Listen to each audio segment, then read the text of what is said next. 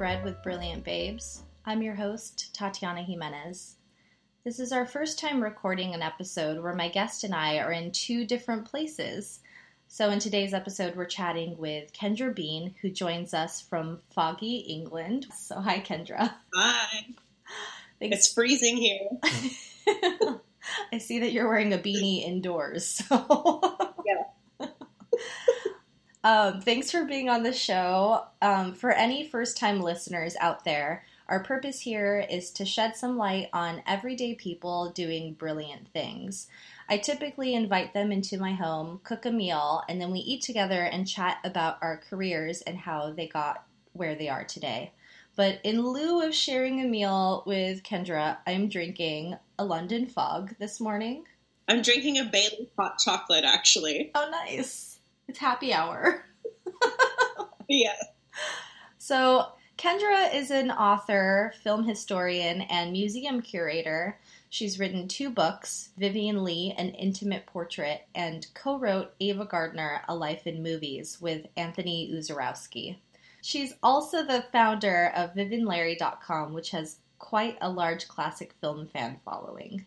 You've recently also done a lot of interesting work at museums around England. So can you share a little about what you're currently doing and your career history up until this point? Sounds like you've done a lot. Yeah. I kind of feel like properly getting into my career in museums right now because I made a kind of shift a few years ago. I did my undergrad at UC Irvine with Tatiana in film study, and then took a few years off and then went and did a grad program in film studies in London. So that's how I came to the UK. But my main sort of goal at the time was to be a film historian and to possibly work in a film archive, like at the BFI, because I'm not really into film production, but I am really into history and archives and digging through old things and trying to find stories. But it's a very difficult industry to get into, I think, in any capacity. It was a struggle trying to find work in that area, and it sort of coincided with me doing this book on Vivien Leigh, which is very much like it came out of a hobby that I have for collecting and doing the whole VivianLarry.com website. When the Vivien Leigh book was published, I was invited to come and do an internship at the National Portrait Gallery in London with a person called Terence Pepper. He was the former head of photographs at the Portrait Gallery, and they were doing an exhibition on Vivien for her 100th birthday in 2013. And so working there and sort of getting this look behind the scenes at what goes on in a museum made me think that actually this is where I can see myself working in a job like this. So I went back and got another degree in museum studies, which I finished last year. And now I just started this new job at the National Science and Media Museum up in a town called Bradford in the north of England in Yorkshire. And it's actually my first permanent paid museum job. Mm-hmm. So I really feel like I'm just kind of getting started on this, but it's really exciting because I'm having a lot of fun. Yeah, that's awesome. And I just want to note that for the readers who don't know, Kendra and I used to be roommates right after college. And I think one of the things that's still super fascinating and impressive to me is I still have this memory of us sitting on the couch watching the History Channel or TCM and seeing a talking head or someone being interviewed, with their name at the bottom and film historian. And I remember you saying just really casually, how do I get that job? And now you kind of have that job and you are that person. And I think that's super cool. Yeah. Thanks. Yeah, it is pretty cool. It's something I never thought would happen. It's been pretty amazing and also really nerve wracking, but sure. It's kind of one of those imposter syndrome kind of things. They're going to find me out. I don't really know what I'm talking about, but, no, it's really fun. Yeah. So I guess, you were just saying that you feel like you're just breaking into the museum industry right now. But as far as becoming, you created a kind of a fan website for Vivien Leigh and Laurence Olivier. Is there ever a point where you felt like you became a Vivien Leigh expert? Or because I feel like that happened pretty quickly, or is it just because you were the maybe the only one who had a website? How did that work? Yeah, I mean, I still, to be honest, I don't think of myself as like a quote unquote expert, even though mm-hmm. I've done a book and lots of writing and TV and stuff like that. So I guess, mm-hmm. yeah, I guess I am, but I don't go around being like, hi, I'm the Vivien Leigh expert. Sure. Things I've got to do for myself is to be known as a film historian mm-hmm. in general, and not just like the Vivien Leigh lady, you know? Mm-hmm. So, but in terms of that whole topic and being really interested in it and gaining expertise in that area, it's been a hobby of mine for a really long time. I think Gone with the Wind, which is obviously Vivien's most famous film, really sort of changed my life in a non-cliche way, because it opened my knowledge of classic cinema in general and put me on this path of doing film studies in school. Like, I didn't know you could even study that as a major in college until I was in college. And I said, oh my God, yeah, I'll do this. It's amazing. Came out of me starting my own collection and collecting all these things and seeing a lot of her films and reading books about her and Laurence Olivier and their famous friends. And it sort of branched out from there. And I wanted to sort of teach myself web design back in the days of HTML, like, or PHP and things like that. So it was like really basic when I first started, which you might remember. Yeah. And it just sort of snowballed from there, because I wanted it to be something where I could share the things that I was collecting and hopefully meet other people who are interested in the same topic. Because one thing I found, and I'm sure it's true for a lot of other old movie fans, is that in real life, I didn't really know anyone else who was that interested in old movies mm-hmm. and not in Vivien Leigh or Gone with the Wind or any of those films. So it was a way for me to connect with people who are also like passionate about that subject. And it's really taken off from there. I mean, it's led to so many things and meeting so many amazing people. So that's really great. And I do feel really lucky that people kind of, I think, see me as someone who is an expert in that field, because mm-hmm. it's an interesting topic and I love talking about it. It yeah. could go on forever, really. So earlier you mentioned one of your first experiences working in a museum was with Terence Pepper at the National Portrait Gallery. And I'm just wondering, I don't know if this question relates to that relationship, but in your career, did you have a mentor, and are you a mentor to others? Well, I definitely think Terence has been that person for me. He's extremely generous and he's extremely knowledgeable about museums in general, but also about photography history and what it's like to be a curator. And I found that he's been so kind and sort of took me under his wing. And I since learned that I'm not the only person he's done that to, so I'm not that special in retrospect. But I felt like it's been a really like great relationship. I really look up to him in a professional way. He's extremely nice and he's always sharing things. And one thing I really love about Terence is his willingness to kind of engage with people outside of the museum sector, because I think a lot of times when you are a curator or you are an academic or whatever, it can be very insulating. Like you stay in this little bubble and everything outside of that is kind of like, oh, well, that's not, you know, that's not academic, or that's not, you know, historical or museum related or whatever.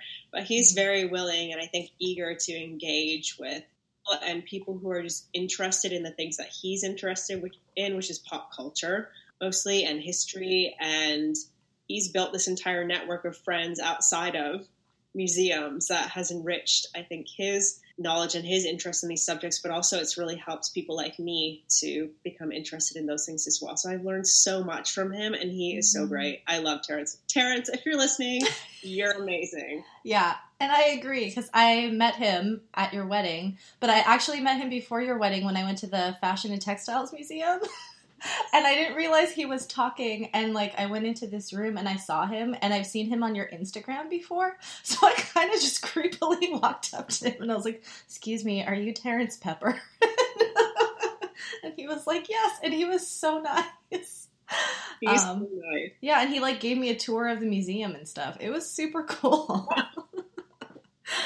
That's my parents, yeah. Yeah. Well, I don't know if I am that, if I'm a mentor to anyone else. I don't know if anyone sees me that way, but I would like to be if anyone's interested. I don't know.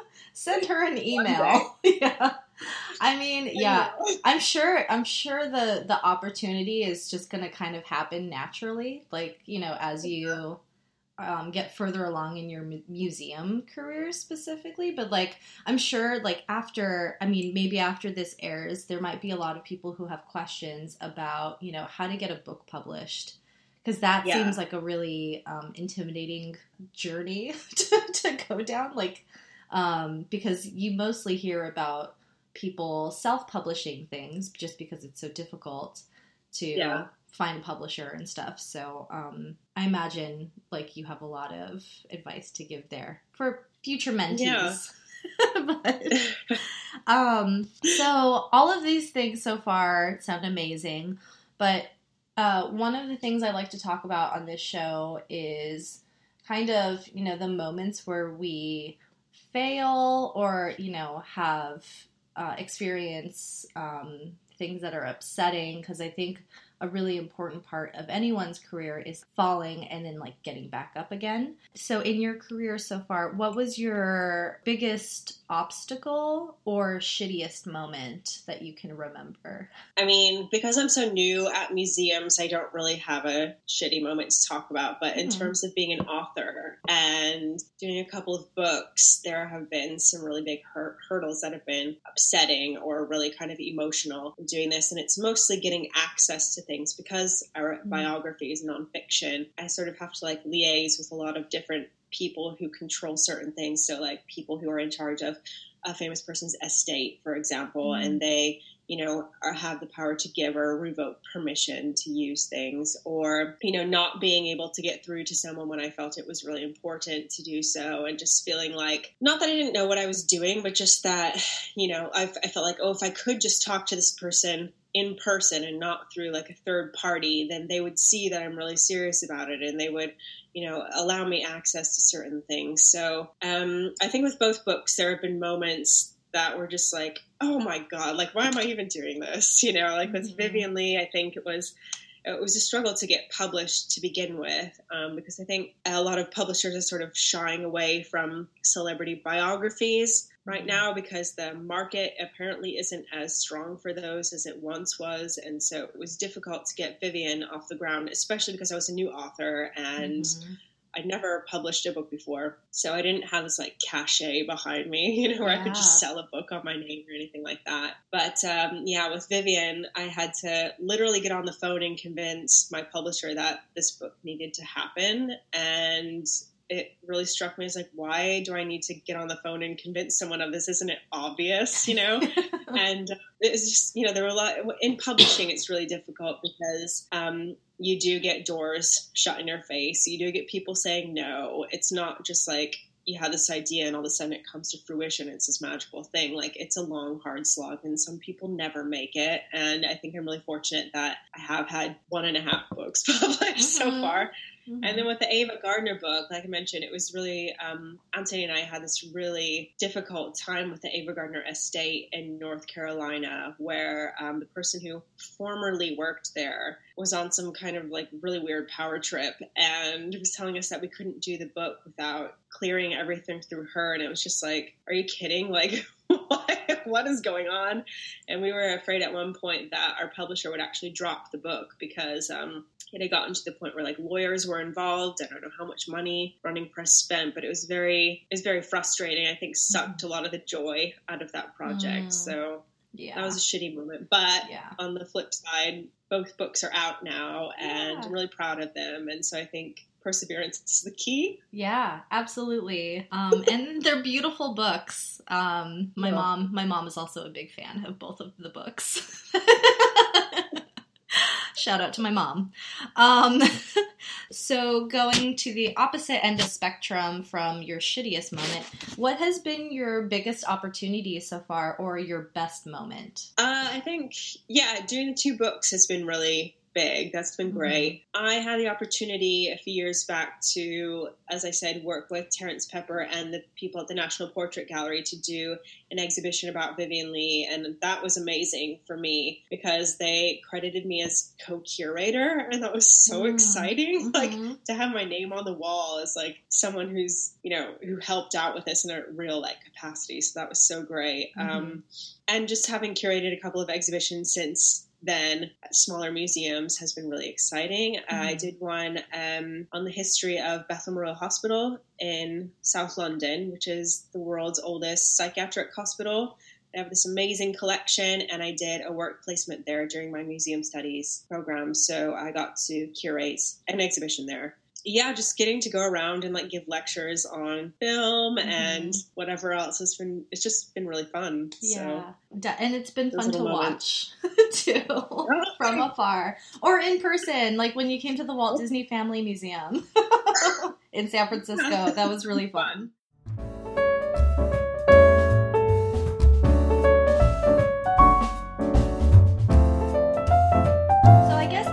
The next segment of the show is where I like to talk about what I call hidden talents. So things that are significant to our lives that we might not add to our resumes or are necessarily work-related. So in your case, it's kind of interesting because we were talking before this call about, you know, how maybe you think you don't have any hidden talents, but I think you're unique in that you've turned your hobbies, per se, into your career.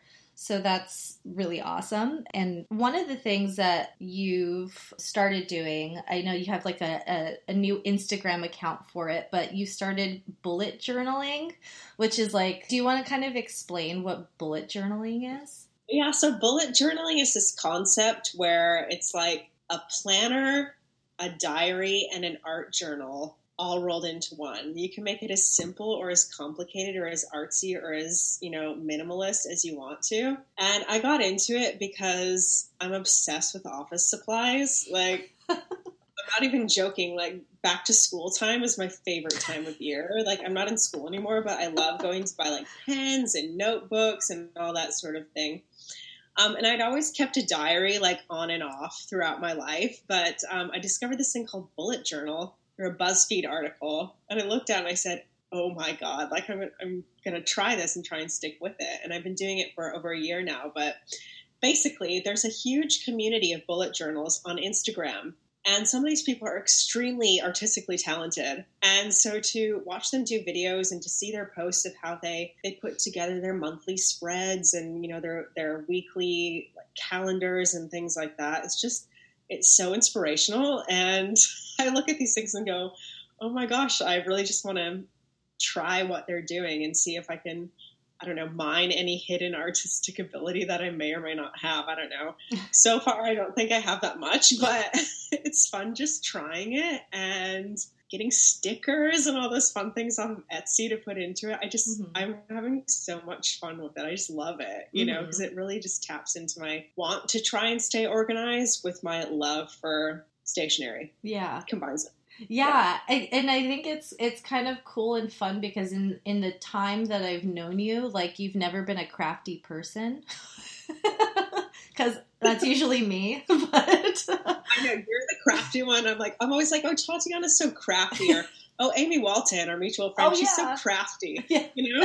And I wish I were crafty, but then I buy these things, and I try and be crafty, and I just quit after, 5 minutes, because I don't have the inspiration or the time. I'm not seeing instant results. So. Right. But yeah, your bullet journal pages are really cool. So yeah, like Kendra was saying, you can use them to organize your life. You can use them to just write or draw about different memories and different events and things. So it's like, yeah, it's like half diary or part diary, part planner, part scrapbooking. And I could never get into scrapbooking because it just seems like there's just so much stuff you have to have and it's really expensive. But I really I have tons of notebooks, but I turned one of them into a noob bullet journal. And so far I've only made the one chart that I Instagrammed, which was for my half marathon, just to keep track of my workouts and stuff. Yeah. But that was really fun. And I looked forward to filling it out every week. So Yeah. So yeah, I kind of fell off the wagon with it in the past couple of months, just because like moving house and going on honeymoon and everything and starting a new job, like I just haven't been tuned into doing it, but I think I'll get back into it this month, I think, and definitely a brand new gold bullet journal and ready. Wow. Dig into it. But yeah, I know it's exciting. So I track things like my sleeping habits, which is important to me. I like to see how well or not well I sleep. Like taking medication every day and just like little habits that I have that I want to do every day, like vitamins, reading a book, working on whatever project I'm doing, and just seeing how well I stick to certain things, like goals I set out at the beginning of the month or at the beginning of a week, tracking like how much water I drink and things like that. And it's just a good way to kind of have a homemade planner and get to decorate it with all these fun things, but also have it like be a diary at the same time. And you can really just do whatever you want with it. So it's just, there are no real rules, you know, but there's a really cool community, nice people, very into it on Instagram, and I completely recommend it if you're into that sort of thing. So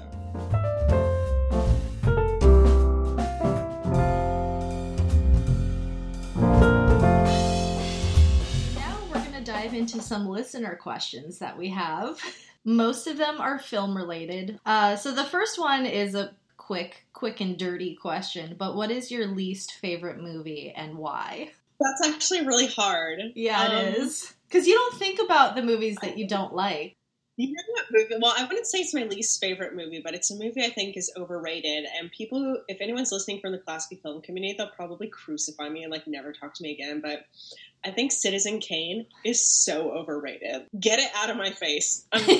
Don't get it out of my face. But it's one of those movies where I feel like, yes, I understand the technical aspects of it. Yes, Greg Tolan and his deep focus photography, great. But it's always touted as the greatest Hollywood film. And I'm like, really? The greatest? Like, how do you measure that? Because, I mean, there's definitely many more movies that I enjoy much more than Citizen Kane. So I don't know what kind of criteria people use to grade those or why no one's ever asked me about it. Sorry, Orson. R.I.P. Sorry, Orson. So another... So I'll ask this question, and then the two last questions are museum related. So we'll kind of do this in a little bit of an order. But so this question is from a listener who might be me. I also count myself as a listener. But so I'm, kind of a weirdo when it comes to meeting my idols. I met John Waters once, and I just kind of stared at him and giggled while he chatted like a normal, amazing human being. And in your career so far, I imagine you've come into contact with a lot of classic film stars or people in that industry that you look up to. So have you met anyone who has made you feel starstruck and speechless? Okay, so I have a story about meeting Lauren Bacall, R.I.P. This was, 12 years ago? I think it was junior year of college, so my first year at UC Irvine. And my roommate at the time, Alejandra, and I decided to drive up to Hollywood, BookSoup in Hollywood, to meet Lauren Bacall, who was signing copies of her autobiography by myself and then some. So it's like the reissue of her autobiography. And Lauren Bacall was this huge star back in the 40s and 50s. She was married to Humphrey Bogart. She was like this super like sexy model from Harper's Bazaar and everything. Then she came to Hollywood and became this big, you know, sensation in Hollywood. And I had read the book. I enjoyed the book very much. I was standing in line. I was so excited to meet her. And I had this plan in my head to say something like, "Oh, Lauren Bacall, I think you're really great. I love you in Bogey. Thanks for signing my book." So I get up there to the front of the line, and the two people I was with, they had done something similar. And she was like, "Oh, thank you, sweetie." You know, like really nice. And I get up there and I completely freeze. And I'm like, oh my God, what do I say? And the first thing that comes to my mind, like, because of course it would, I was like, "You knew Larry and Vivien." Talking about Laurence Olivier and Vivien Leigh, because I knew they were friends. And she was like, she looked at me and she was like, "What?" I said, "The Oliviers, you knew them." I was like so nervous. I was like, "The Oliviers, you knew them." And she said, "I can't understand what you're saying." Had to like lean down and sort of whisper in her ear like, "Oh, Vivien Leigh and Laurence Olivier, that's what she's talking about." And she's like, oh, yes, we were good friends. And I was just said, okay. I just like turned around and walked off. And my friends were just laughing at me so hard. And I said, I just completely blew it with Lauren Bacall, film legend. Like, that's all. Like, that's what came to my head, really. You know, she probably wanted to call security on me, to be honest. And then the people who were behind me got up there. And she said, well, I just couldn't understand what she was saying because she was smiling so much. And this guy was like, oh, she was just really excited to meet you. And I'm like, yeah, I was really excited to meet you, Lauren Bacall, you know. So. That's great. Does she still? But I laugh about it now. Yeah. So our next two questions are museum related. So the first, okay. The first one is, they're both kind of really funny, but the first one is, do you guys wear suits and a badge when you work in a museum, like special agents? Is this a question from Kathy Nguyen? Yes, it is. Now Kathy Yates. Hi, Kathy. Hi, Kathy. Classic. The answer is no. No one in my department or any of the behind the scenes people wears a uniform, except for the learning team and people who are like public facing on the floor of the museum. So the people, they're called explainers. They basically talk to kids and families who come into the museum, and they explain the special exhibits or do workshops and things like that. And they get to wear cool t-shirts that say explainer on the back. But no, I don't wear a uniform at work. Or a suit specifically. Or a suit specifically. And then her next question, because now we're just putting her on blast, is do you guys have a list of banned museum goers, like stalkers of the arts? That's a good question. I'm not actually sure. Mm-hmm. There might very well be a list of people who they don't let into the museum, but I've never seen it. But then again, I've only been there for about 6 weeks, so maybe one day I will discover it. But yeah, Kathy, I'm really not sure. I'm sorry. Yeah. Well, I'm sure, like, on a serious note, because, like, museums tend to house a lot of really valuable things. So I'm sure there's, like, I'm sure your security is pretty stiff, like, downstairs, and they're, like, have a list of people that you probably don't have access to. Sure. Yeah. I mean, security is definitely a risk in museums. That's something that has to be thought about when putting on exhibitions and anything. Because, you know, especially in like big art museums and stuff where people pull heists and things like that. I don't know if any heists have ever happened at the National Science and Media Museum, but they do have a lot of really cool things there that, you know, someone might be interested in. I'm not sure. Sure. But, I just don't know about a list of people, but it might be true. Yeah. So just don't get on the list, Kathy. Maybe that's... Don't get on the list, Kathy. Got my eye on you. So yeah, that concludes our listener questions. So thanks everyone who submitted a question. My next question is something I like to ask everyone. And this doesn't have to be like career related, but what are you looking forward to this week? I'm actually looking forward to going down to London this week. I'm going on Thursday to do a lunchtime lecture about Ava Gardner at the Portrait Gallery with Anthony Uzarowski, and that should be really fun. And then he's coming up here for a visit, and we're going out to Castle Howard in York, which is one of my favorite stately homes in England, and we're going to go see the Christmas decorations. It should be really, really fun and really nice. Yeah. So that's what I'm looking forward to. Cool. Awesome. So before we end the episode, is there anything you want to plug? I imagine possibly your Ava Gardner book and any websites that you want to talk about. So if you're into old movies, or if you just want to support authors in general, please go to your local bookstore or Amazon. Yes, I'm going to say Amazon. And buy Ava, A Life in Movies. It is $30, I think, in the US, $20 in the UK, and it makes a really good Christmas gift. It will look good on anyone's shelf or your coffee table. It's got amazing photos in it, and she's got a really interesting story, so hopefully people will be interested in that. And if you're also into Vivien Leigh and Laurence Olivier, check out my website, VivianLarry.com, and its new Instagram page, at VivianLarryGram. Okay? Awesome. Okay. So Kendra, thank you again for being on the show. This has been a lot of fun. Thanks for having me. To learn more about Kendra Bean and her books and the museum work she's doing, head over to our website, brilliantbabespodcast.com, where you can check out all the links. I'll have everything listed. And you can also listen to previous episodes, check out our event calendar, and get the recipes for the dishes we make for each episode. Well, thanks again, Kendra, and take care, everyone. Thanks, Tati.